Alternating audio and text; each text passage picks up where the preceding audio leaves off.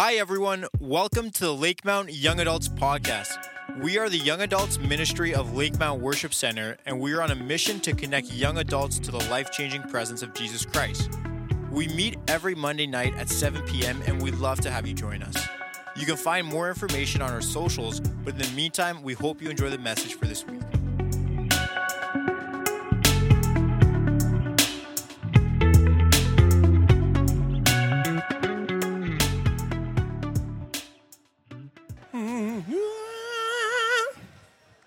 Right.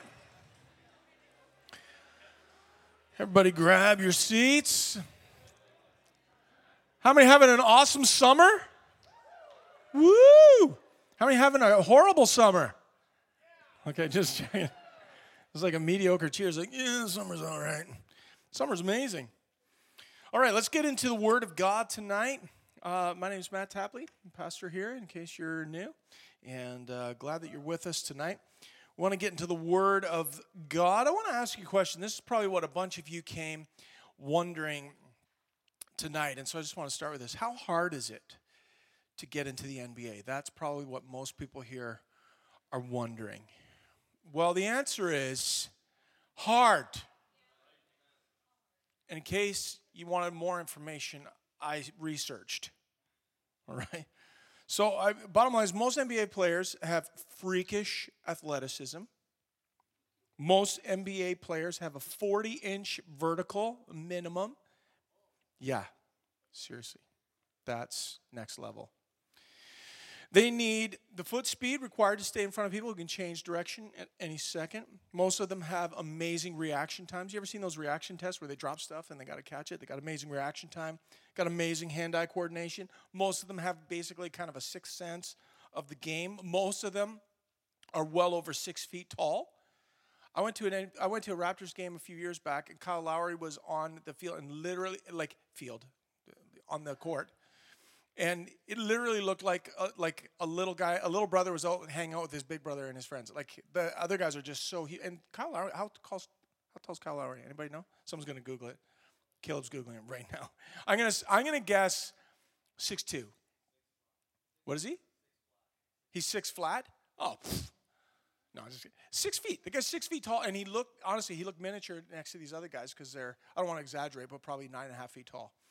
Um, so like there's all these guys that are just they're just huge, okay? So here's the odds. The odds of making the NBA. 2.9% of high school seniors that play basketball go on to play for NCAA teams, okay? 1.3% of NCAA seniors are drafted by NBA teams. 0.03% of high school seniors get drafted by NBA teams. So bottom line is, I don't want to discourage you, but if you're here with an NBA dream, it's probably not going to happen. I'm just, it's just. So let's just close in prayer, and and we'll just pray for you while you cry. Okay. So the question is, what if someone really, really, really wants to be in the NBA, but they don't have those skills that I'm talking about? What if, what if they really, really want to be in the NBA? Well, the bottom line is they have to what? They have to make the cut, right? So what if what if they always had a dream though? Like what if not only did they really really want to be in the NBA, but what if they always had a dream? Like like when they were little and they could barely say a word and it was like, you know, say mama, say dada and they're like basketball, right? Like what if what if they've had a dream their whole life? Well, bottom line is they just have to make the cut. What if what if they had a jersey? What if they had a, like a Toronto Raptors jersey with their name on it? Well, they just look like a player, but they still have to make a cut, right? They still have to, they might just like show up to a game, hey guys, I'm here. Call security, right? Um, so, really, I don't want to talk to you about the NBA tonight, but, but what does it take to be a disciple of Jesus? And most people think, I would say, most people think to be a disciple, they would basically, I think most people think in order to be a disciple, I just have to want to be on the team. And if I want to be on the team, I'm on the team. I think most people think that, like, oh, like I just, you know, I, I just, I, I'm a disciple because I want to be a disciple. Um, and I think that that might bear a little bit of scrutiny. So I want you to take your Bibles or take your cell phones and only use them as Bibles, please, okay, for the next few minutes together. And I want to go to Luke chapter 14. and uh, we're gonna we're gonna kick off a series tonight on disciple. So if you're looking for a title for the message tonight, it's disciple, and we're gonna be we're gonna be looking at dis- the the discipleship process, what it means to be a disciple, over the next little while, based on uh, not my opinions, not based on you know some book I've read, not based on what seems to pass for uh, discipleship uh, in any number of given settings. But what I want us to do is I want us to take a look at God's word and hear what Jesus has to say. Um, by show of hands, how many think Jesus knows what it takes to be a disciple? Okay, so that's pretty much all of us. Uh, if you didn't raise your hand, uh, you're wrong. So, um, like, Jesus is the one who determines what a disciple is. Like, that, he's the one who's like, this is what it takes to be on the team. And so, uh, if we want to be on the team, I think we should listen to him. We should just take a look at what Jesus says. And so, we're going to read uh, Luke chapter 14, verse 25 to 35. And then we're going to zero in on verse 25. And again, over the next little while, we're going to we're going to unpack these words of Jesus. And my prayer tonight is that you would hear this not as opinion, but again, sometimes some Bibles have the words of Jesus in red letters. And the idea of that is to basically say, like, you know, Jesus is, he said this stuff out loud. The whole Bible is God's word. But what I want you to get tonight is, as we're digging into disciple, what it means to be a disciple. That means I want to be on Jesus' team. If you want to define that for yourself, what does it take to make the cut to be on Jesus' team? Let's let's dig into what he says and just make this baseline agreement tonight. This baseline assumption that Jesus is right. Okay? Let's just start there.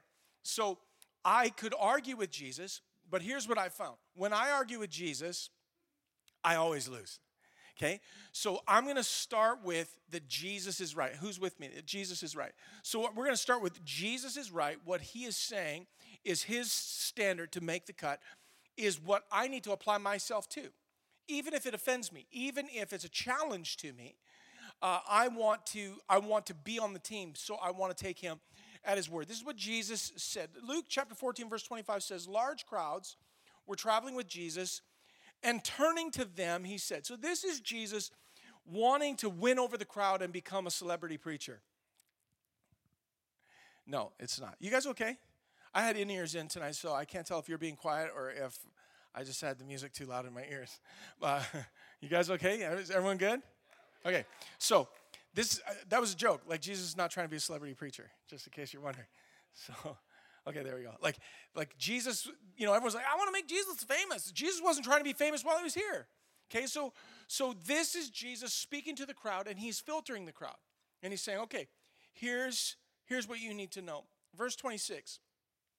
If anyone comes to me and does not hate his father and his mother his wife and his children, his brothers and sisters, yes, even his own life, he cannot be my disciple. okay, so we're starting with the easy stuff then. And anyone who does not carry his cross and follow me cannot be my disciple. Suppose one of you wants to build a tower. Will he not first sit down and estimate the cost to see if he has enough money to complete it? For if he lays the foundation and is not able to finish, everyone will see it and will ridicule him, saying, this guy began to build and wasn't able to finish. Or suppose a king is about to go to war with another king. Will he not first sit down and consider whether he's able with 10,000 men to oppose the one coming against him with 20,000? If he's not able, he'll send a delegation while the other's still a long way off and look for terms of peace. In the same way, any of you does not give up his everything. Everything that he has, he cannot be my disciple. In the same way, this is verse 33 if any of you does not give up everything he has, you cannot be my disciple. Salt is good, but if it loses its saltiness, how can it be made salty again? It is fit neither for the soil nor for, nor for the manure heap. It's thrown out. He who has ears, let him hear. All right. How many have read these verses before? Okay. How many have ever heard a sermon on this before? Okay. Sometimes what we end up with in our discipleship, if we're not careful, we can have a caricature of Jesus that isn't accurate. And we'll know that we have a character of Jesus that isn't accurate when we read the words of Jesus and they offend us and we skip over them. That means I've got an idea of who I want Jesus to be, that I, I, I want Jesus to be something other than he is. And so, stuff that he says that offends me, I just skip right along and I move to something else. And that's just making God in my own image, which doesn't work. And so, Jesus sets the bar for discipleship. Like, he doesn't. He doesn't do what most of us would do if we were trying to get people to join our team. Like, he's not like, hey, come and join my team and I'll give you a free iPad you know, join join my team and and enter for a draw to get AirPods, AirPod Pro, AirPod Pro, AirPods Pro, AirPod Pros. I don't understand. Is it AirPods Pro or AirPod Pros? There's two. Are they AirPods Pro or AirPod Pros? AirPod Pros? I don't think so. Google it. I think it's AirPods Pro. Like, I think Apple's trying to reinvent the English language. Somebody Google it. Is it AirPods Pro or AirPod Pros? AirPods Pro. What is that?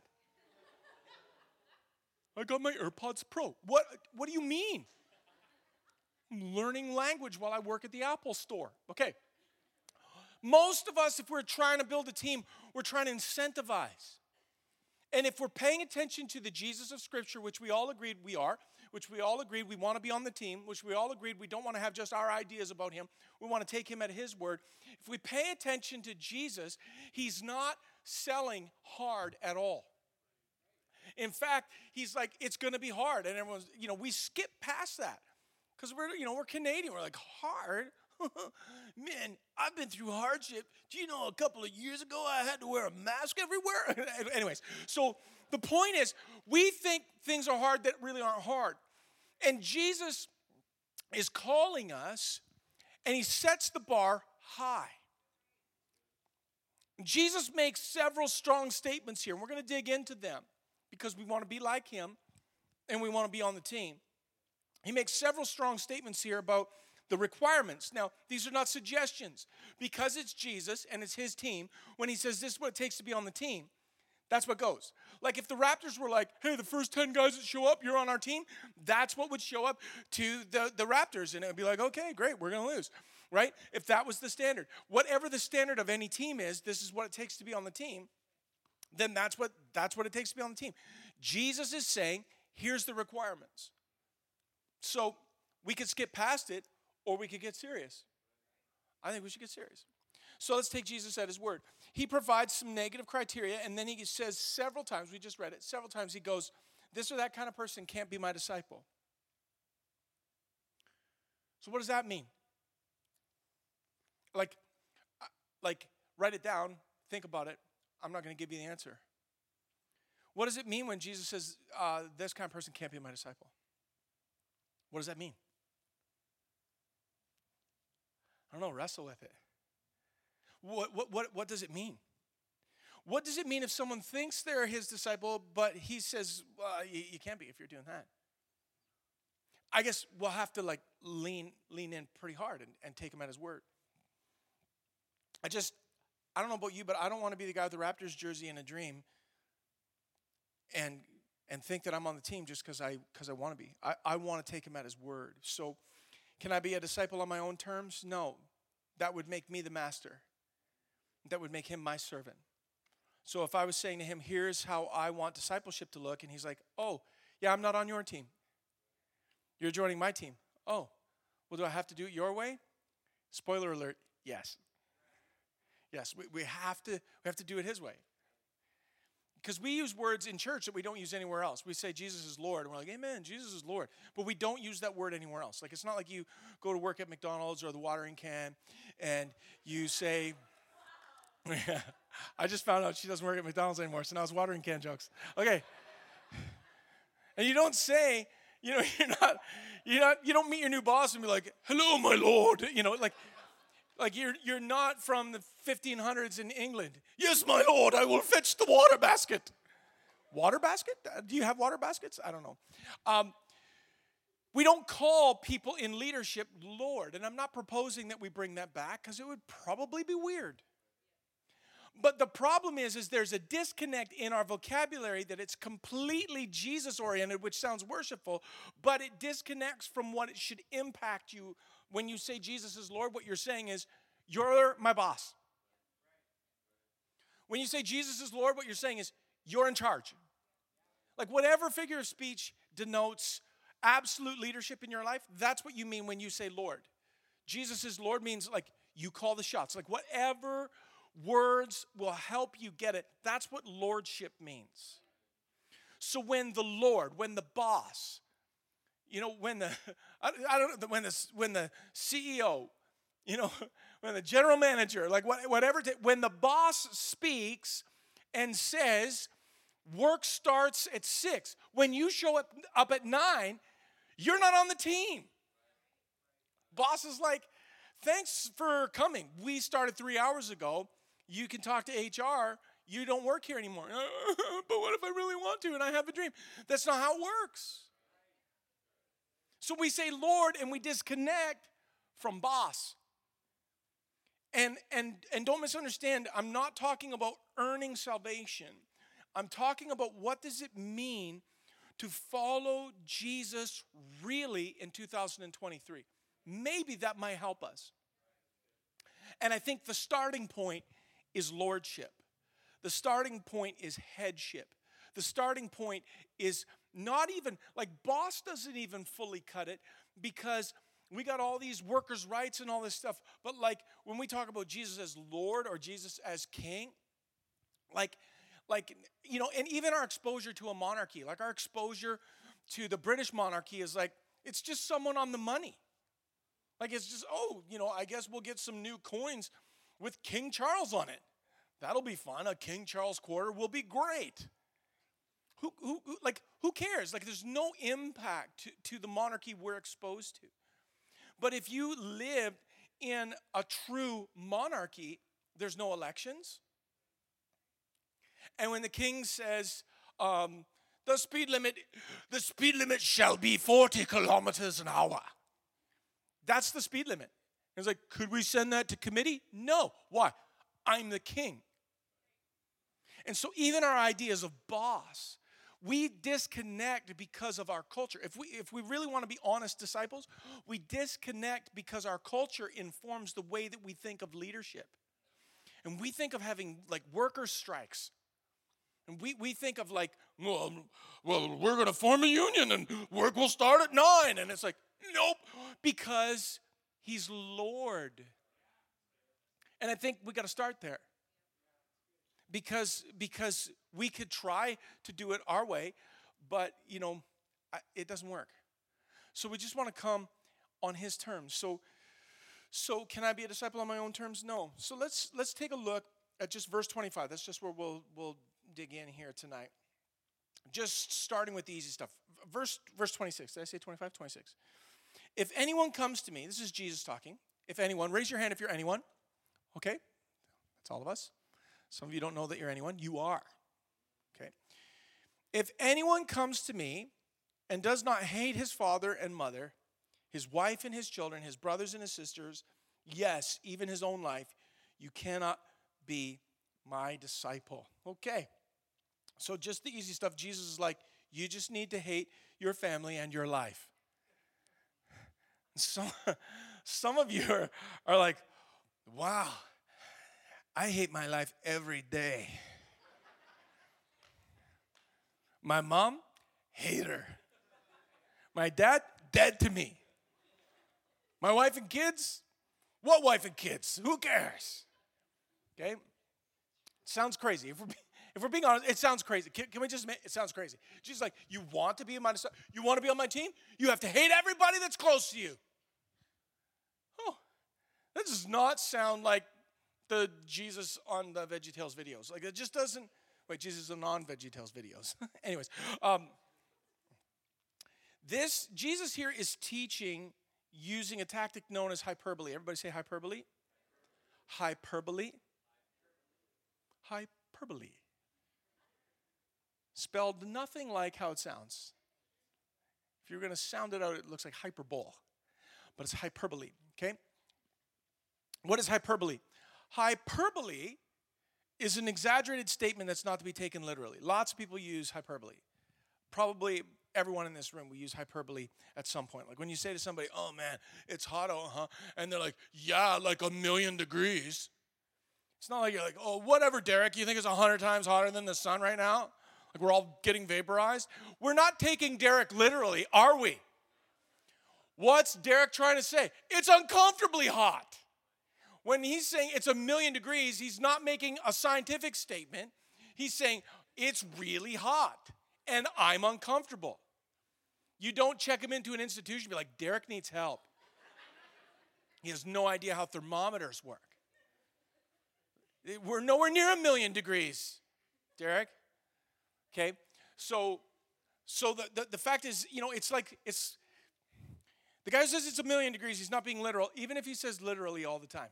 Okay, like one of the worst hyperboles, people use literally and they don't mean literally. How did that become a thing? Like, how did it become a thing that we say literally? And what we mean is figuratively. Like, oh my gosh, it's like literally a million degrees right now. You don't know, the, the words that you're using aren't actually making sense. Like, if people were journaling what we're talking about, and then like your great great great grandchildren read it like it was a million degrees in 2023 how did they survive? But they said literally i don't know why we say literally. It's like airpods pro. I don't get it. What we mean is figuratively. But i guess that just doesn't sound as cool. I, it's like figuratively a million degrees right now. Like come on derek let's not speak in figures. Tell me what it literally is. A million Okay?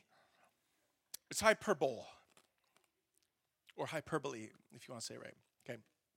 So, what point is Jesus trying to make about being a disciple when he basically says you need to hate, eh, hate everybody that's close to you? Is re- okay, here's a question. Is Jesus actually truly commanding us to hate our families? Thank you, Phil. Phil knows. Jesus is not, he's not telling us, hate your, hate your mom and dad. He's like, I read it in the Bible. Right? There's people just waiting for the excuse like, the Bible told me to hate you, mom. I hate you, mom. I'm just trying to be a good disciple.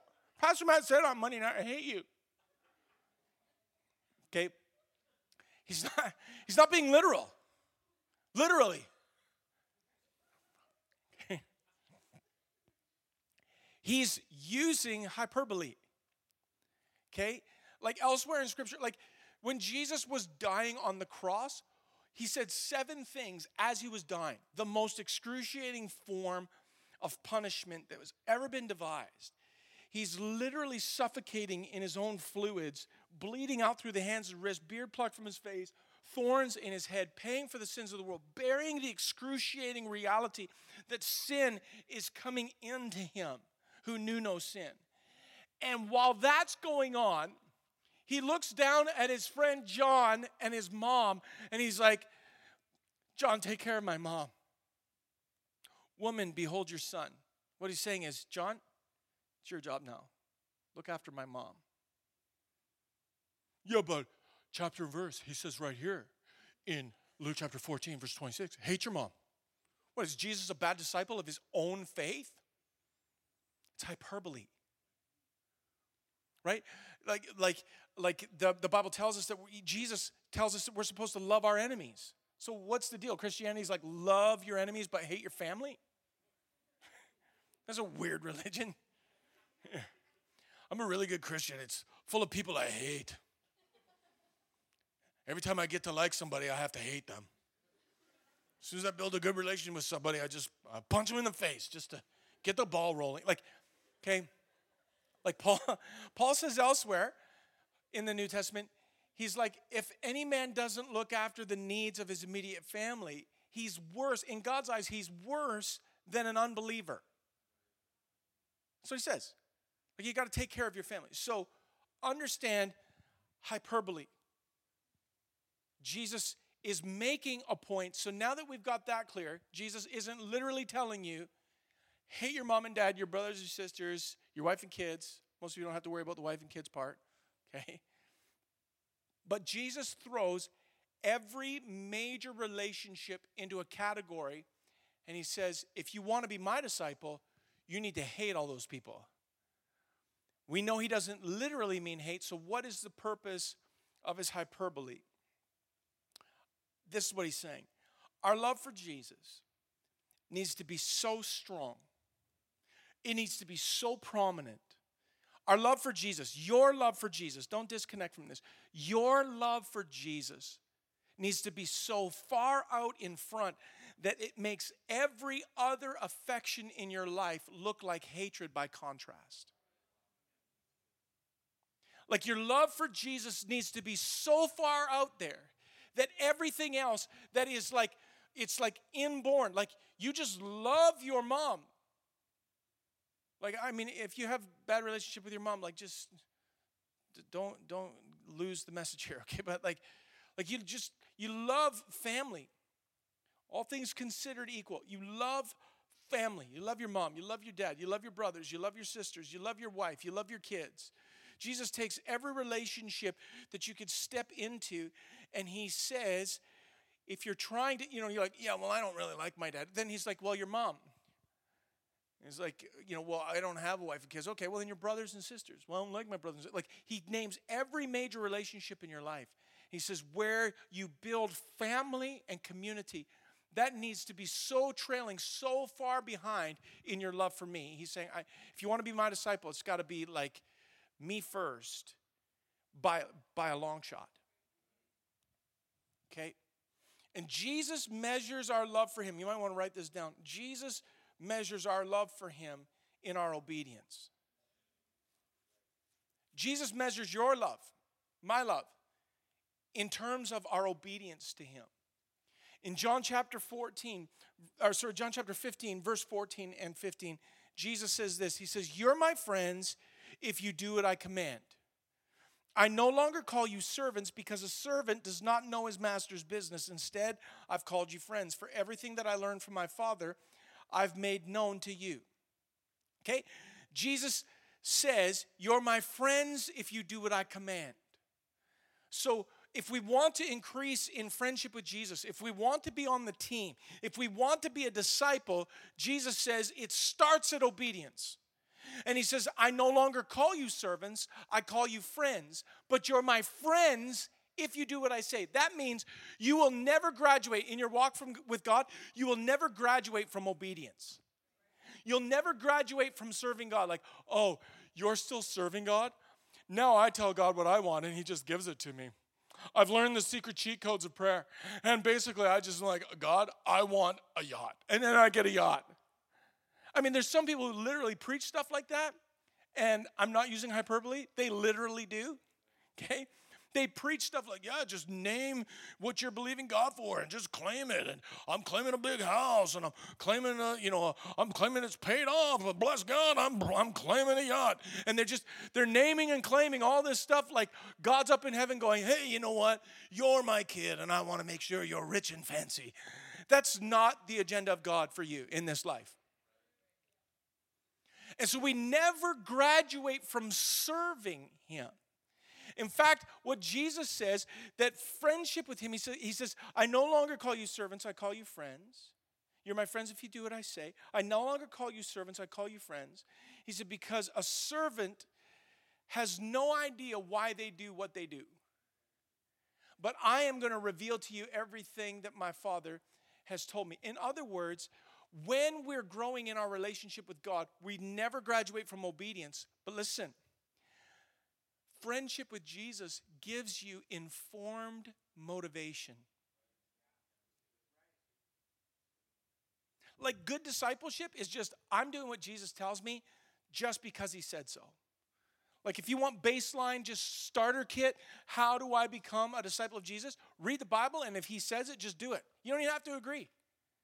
You might notice there's no like consent box in the Bible where it's like, this is the standard on morality. This is the standard on sexuality. This is the standard on your behavior. This is the standard on relationships. This is, and it's not like, if you agree, check here. If not, choose your own adventure and find another way that you would like to express discipleship. It's all in. So I just actually, I sign on. When I say yes to Jesus, I sign on to him as the monarch, the king of my life. I sign on and I agree to do what he says just because he says. And then what happens? The longer I do that, the more I grow in relationship with Him. As I grow in relationship with Him, here's what He said to His disciples, and by faith He says it to you and me. You're my friends if you continue doing what I say. But listen to me. A servant doesn't really know why they're doing what they're doing, but I'm going to begin to give you my heart for the standard. Some of you are struggling in your discipleship because you're arguing with God about stuff that really there's no argument to be made. But I don't feel like it. But that's not an argument that counts, like eternally speaking. Like if we want to go the distance, it might cost us something. Just a thought. Like it might actually cause. I was preaching this yesterday. Like sacrifice is actually sacrifice. We might actually have to sacrifice some things. But everyone else is doing it. Yes. Now, do you want to be like everyone else? No. I want amazing results. I want to be super anointed, but I don't want to sacrifice anything. That's called being a spoiled brat. So I obey even though I don't know why the standard is the way it is, even though I might feel differently about it. I just submit. And then what happens? I start to grow in relationship with him. He's like, I'm going to start to tell you the why. I'm going to start to inform your motivation. Jesus demands first place. So when he says, if you want to be my disciple, you need to hate your mom, you need to hate your dad, you need to hate your brothers and your sisters, your wife and your kids. Basically, it's like, what if Jesus calls me to serve people in the slums of New Delhi and my dad forbids it? Jesus first. What if Jesus calls me to be bold in my worship and my wife is embarrassed by it? Jesus first. What if Jesus calls me to a standard of godliness over my children that the school board disagrees with? Jesus first. What if Jesus calls me to step take a step of faith and my mom's worried? Jesus first. That's what Jesus is saying. Your obedience. He measures our love in obedience.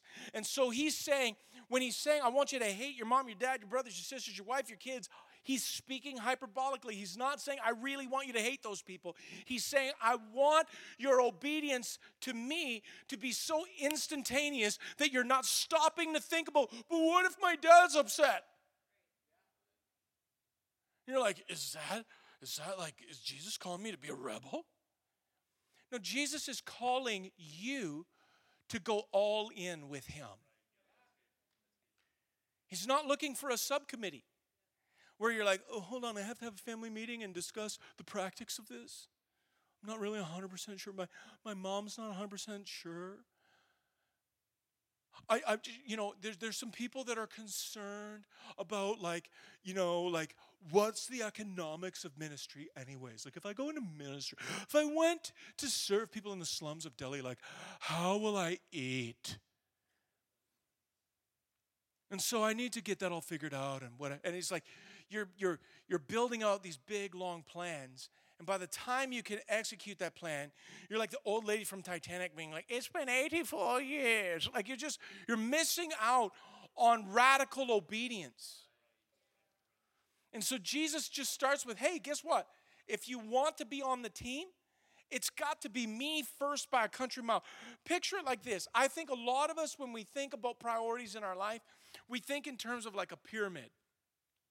Maybe you don't use the actual word picture, but we talk as though there's kind of this pyramid scheme. This, this like, okay, so I want to put Jesus at the top, and then then then my then my wife and my kids, and then you know other family members, and and then some of my neighbors, no, my dog, and then some of my neighbors, and, and we we think in terms of putting all of this stuff in some pyramid, Jesus at the top.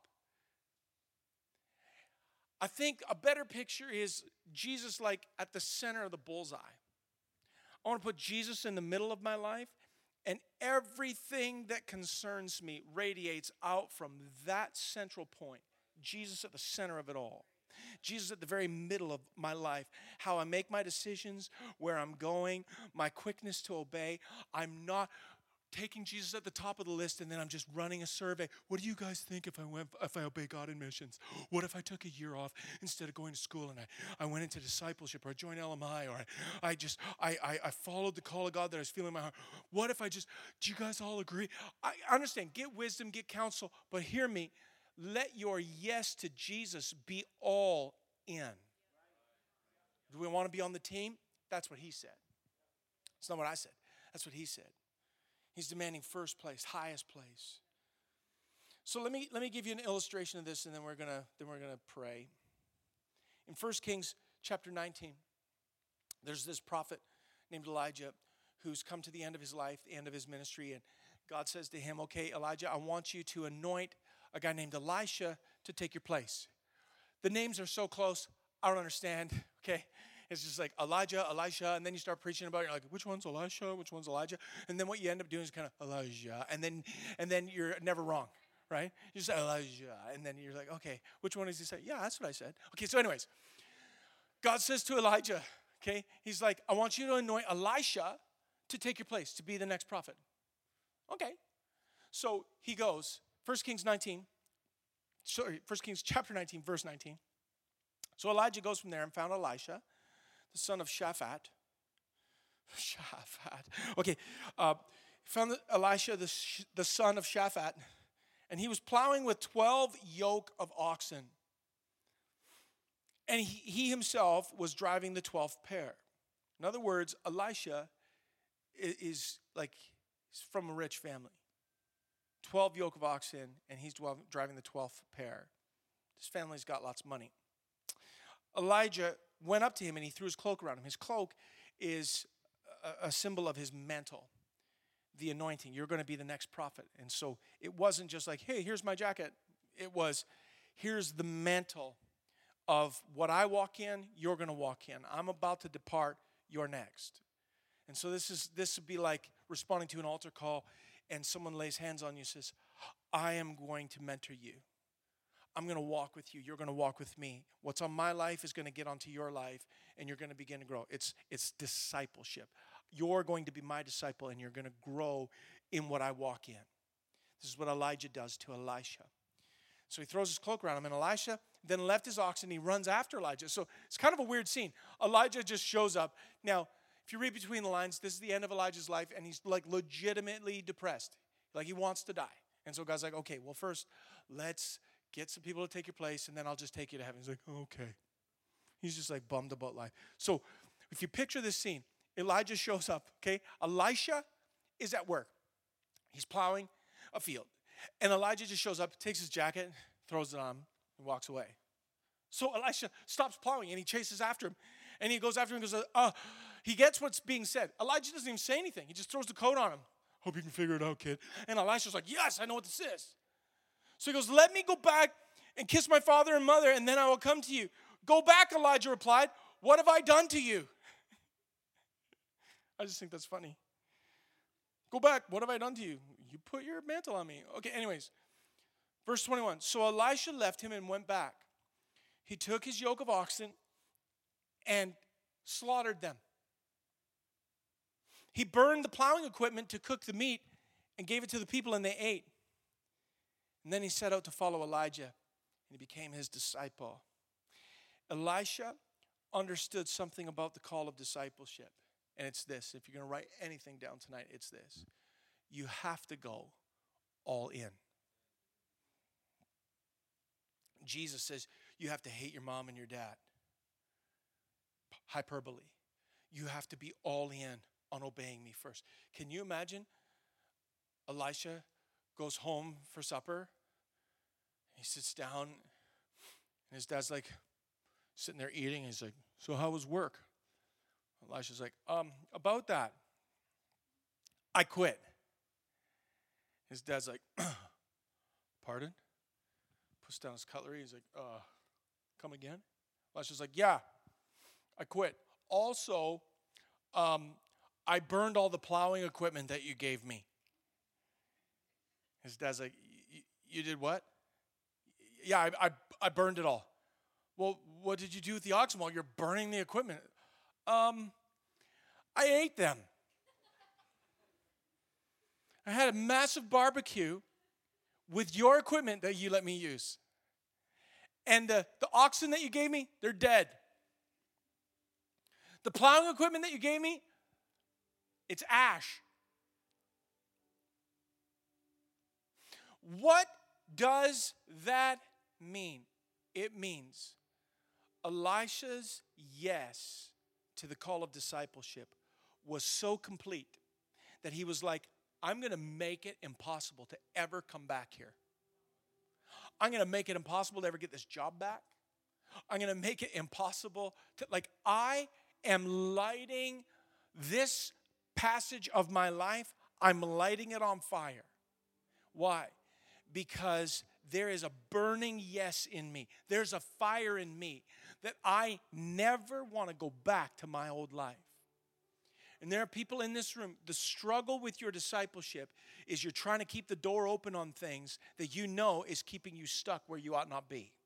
And where God's calling you is a complete and total yes. And what you need to do is you need to light it up. You need to burn down your old life. You need to burn down those old things and say, you know what? I'm not going that way anymore. I'm all in on following Jesus. Jesus said, He starts out bar high. You want to come after me? If you want to be my disciple, you have to hate everybody. Meaning what? You have to have such a quick, radical obedience to me. There's no conference calls. There's no committee meetings. There's no trying to make other people happy. You're not trying to walk through the list of how can I make everybody happy and still follow Jesus. I'm going to go all in. I'm going to burn the plow. I'm going to eat the oxen.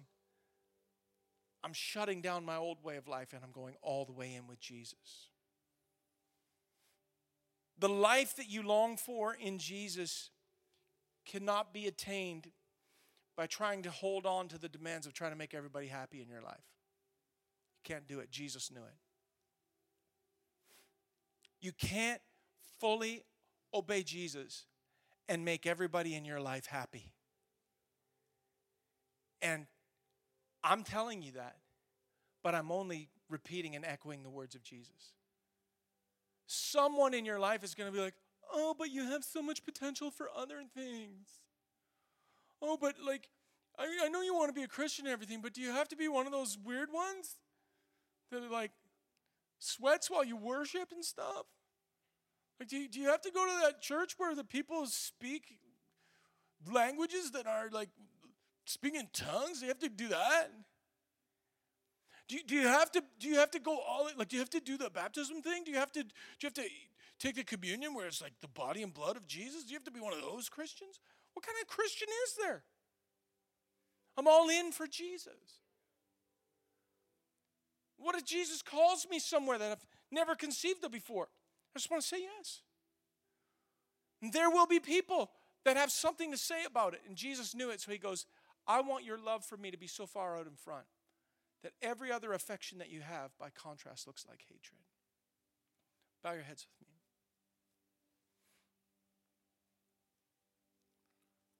What if giving your life to Jesus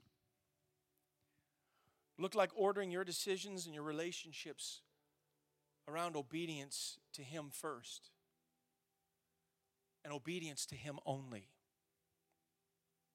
Like, what if that was your solitary consideration? Jesus, what are you asking me to do? I'm going to do it. There might be some people upset about it, though, but I'm going to do it. Jesus, what are you asking me to do? We have to be willing to not just say yes and then sleep on it. Jesus says, You want to be on the team? Say yes when I call. Say yes. Go all in. You want to be on the team. You want to be my disciple. I, I want your whole heart. I want your whole life that will impact your finances, that will impact your future, that will impact your planning. It will impact all of those relationships mom and dad and brothers and sisters, wife and kids. every major relationship in your life will be impacted by your followership of Jesus. And Jesus is saying, Put me in the center and come after me with everything that is within you. Come after me completely, like Elisha. Burn the plow, sacrifice the oxen. Take the path of least resistance and dig a trench around it and make it impossible to take the easy way out. Jesus said that there's this wide road that leads to destruction, but there's this narrow path that leads to life. Everybody's going on the wide path, Jesus said. Only a few find the narrow path. If we want to really be disciples, and I know in this room that's what we want, I know in this room the reason you're here on a Monday night it's not just to put in time. The reason you're here on a Monday night isn't just to hang out with some friends. The reason you're here on a Monday night isn't just to, to, to make an appearance or to tick a box. The reason you're here is because there's something stirring in your heart, and it's the working of the Holy Spirit. He's got his hand on you, and he's calling you, he's drawing you, he's magnetically pulling you to himself. That's the reason you're here. And the obedience factor for every single one of us is when we stop kicking and screaming and trying to hang on to the other stuff. And we just simply say, My love for Jesus is going so far out in front. I'm willing for everyone else to have a fit, so long as I'm a pleasure to Him.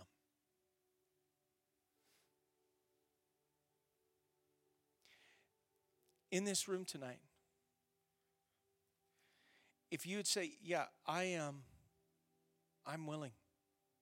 I want to go all in for Jesus. I want my love for Him. Maybe like I don't even fully know what this is going to look like, but I can feel the Spirit of God stirring me. I want to go all in. I want what Jesus is calling me to. I, I want every other relationship to look like hatred by contrast to how radical my love and obedience to Jesus is. If that's you, I want you to stand to your feet tonight. We're going to take a moment. We're going to pray. I want to go all in. I, I want it to be more than just what everyone else is saying. It, this is me and you, Jesus. All in. All the way. No debate, no committee. I'm coming after you.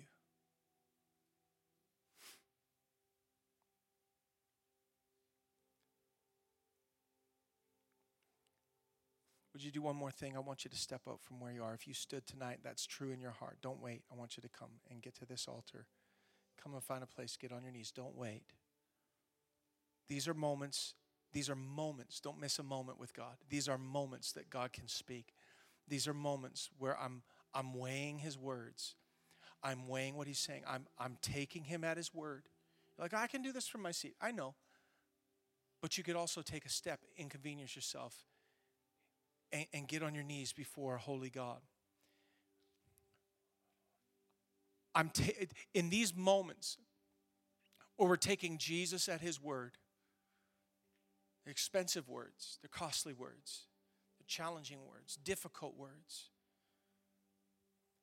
What would happen if in a room like this, everybody who's on your knees, everyone who stood, everyone who's saying, Lord, that's me, what would happen if this moment led to a lifestyle? What if this moment became a lifestyle of moments, a lifestyle of radical yes? What would it look like if this room was filled with people that, like, oh no, I, I don't go there, I don't do that, I'm not into that. Why? I'm all in for Jesus. What would it look like for this radical yes right here to become a lifestyle of radical yes. I want to pray for you and then I want you to I want you to press in to the place of prayer. Just just wait a moment before you begin to engage your own prayerfulness. I want to pray over you. Because I believe tonight that what God wants to do by his Holy Spirit is open up our ears. This, this is what Jesus said at the very end of the passage that I read. He said, To him who has ears, to her who has ears, let him hear. There's a spiritual hearing that needs to be opened that's more than just chapter and verse, it's revelation from the Spirit of God Himself. Right where you're kneeling, go ahead, just turn your hands over gently to the Lord in surrender, in receiving. Father, tonight I pray that in this room, by your Holy Spirit, you'd now open up spiritual ears to hear from you. Holy Spirit, we acknowledge you as the monarch, the ruler, the uncontested, unelected chief of our souls, master of our destiny, the one who every moment of our lives you have been dropping seeds of destiny into us to confirm the pathway that you're calling us to. You, you know the end from the beginning. We acknowledge you as a genius at ordering the steps of our lives into your purpose. We break our romantic attachment to trying to make everybody happy, and we say, Jesus, you're first. You're at the center. And Holy Spirit, I'm asking you now to open up our ears to hear. You know the things that are holding us back. For some of us, it's just sin, it's disobedience in the secret place. Holy Spirit, we welcome you to convict us. Not only convict us, but we welcome you to empower us to break the pattern of sin and to live a whole new way. Holy Spirit, you know the things that are holding us back, trying to make everybody happy, trying to take everyone else's boxes. We acknowledge you as the unelected monarch of our souls. And now I, I, I speak into this room. I speak over you. I speak into this atmosphere now in the name of Jesus. Every lying spirit be silenced. Holy Spirit of the living God, come and fall upon every young person in this room. Let us hear you. And let our discipleship move into radical, wholehearted, our entire life obedience. Go right to the center of our heart, Jesus. Take your, take your place, take your throne. Come on, pray that now over yourself. Jesus, take your throne in my heart. Take your throne in my mind. In the place where I forecast what my future is going to look like. Sit on the throne there. Where friends or family are dominating my thoughts of who I'm trying to please, who I'm trying to fit in with. Jesus, be the center. Be the center. And where you are, just let the Spirit of God begin to speak to your heart. Thanks for listening to the Lakemount Young Adults Podcast. For more information, please visit us at lakemount.ca or follow us on Instagram at LakeMountYA. Have an amazing week, and we hope to see you soon.